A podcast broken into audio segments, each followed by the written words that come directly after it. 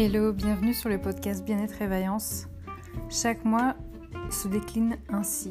Les trois premières semaines, je vous propose des défis à relever dans le domaine du développement personnel, que ce soit écrire dans un journal, faire des exercices en pleine nature, et cetera. Et la dernière semaine, c'est comme selon le cycle menstruel de la femme, un moment où on a besoin de pause, de parler en profondeur d'un thème comme l'hypersensibilité, comme ce que c'est qu'une sorcière, et cetera. Vous pouvez me retrouver sur mon site Bien-être et Vaillance où je propose des séances dans le domaine du bien-être, des soins énergétiques, des thèmes numérologiques, et cetera. Le but de ce podcast, c'est vraiment que vous arrêtez de vous abandonner, que vous compreniez que vous avez de la valeur à vos yeux et que vous méritez de prendre soin de vous et de transformer vos vies de l'intérieur. À très très bientôt, ciao. Hello, bonjour à toutes et à tous, j'espère que vous allez bien. Alors je sais pas si ça s'entend, mais là je suis dehors. Je suis entourée euh, d'arbres, de petits oiseaux et euh, aussi de voitures et de plein de personnes qui sont là, puisque toutes les personnes se réunissent là euh, tranquillement pour passer leur dimanche et, et passer un bon moment euh, ensoleillé. Donc j'avais juste envie de vous dire, comme défi cette semaine, euh, si... vous êtes euh, comme moi, euh, avec une, une forte partie de vous qui est euh, introvertie.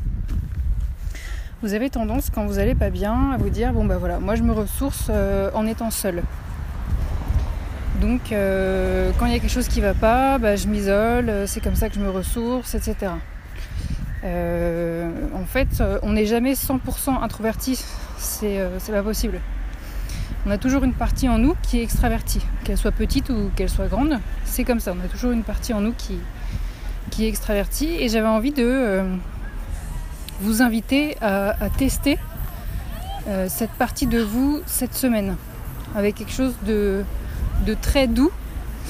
Euh, j'avais envie de vous inviter à écrire dans un carnet euh, tous les jours, hein, donc du lundi au vendredi, vous allez noter en fait toutes les activités de groupe que vous pourriez faire, mais pas des activités dans lesquelles vous allez vous sentir stressé euh, parce que tout d'un coup il va y avoir d'autres gens, et cetera. Euh, beaucoup plus des activités euh, peut-être euh, pour démarrer en petit comité, euh, pour, euh, pour vous faire du bien. Parce que moi je vous donne un exemple, hein, je sors tout juste de la fondation euh, euh, Good Planet, donc c'est la, la fondation euh, au Bois de Boulogne, et en fait euh, je viens de faire un atelier euh, de cuisine euh, anti-gaspi, et ça peut paraître tout bête, mais en fait ces deux heures-là, qui m'ont coûté vingt euros euh, et qui m'ont permis de, de rencontrer euh, bah, des gens euh, super sympas, euh, de tout type d'âge, hein, parce qu'il y avait autant euh, des, des enfants que des, des parents.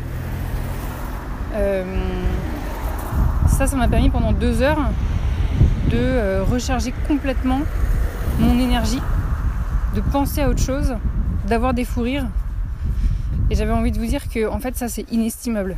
C'est ça, ça fait un bien fou. Et donc j'avais vraiment envie de, de vous inviter à réfléchir comme ça à des, des petites activités euh, toutes douces hein, euh, que vous pouvez faire. Ça peut être des cours de sport, des cours de danse. Ça peut être des ateliers de poterie, de dessin, des cours de cuisine, des cours de cuisine en fonction de nos intolérances alimentaires. Donc ça peut être sans gluten, vegan, sans œufs, sans lactose, sans arachides, sans tout ce que vous voulez. Euh, ça peut être des activités comme euh, euh, faire euh, quelques heures de, de marche euh, en groupe, euh, aller courir en groupe, euh, ça peut être... Euh, plein de choses, il y a tellement de choses qui existent, et le simple fait que vous allez les écrire, ça va être une, une morning routine qui va être vraiment toute douce, parce que vous n'allez pas vous foutre la pression de vous dire ah je, je dois le mettre en place, je dois le faire.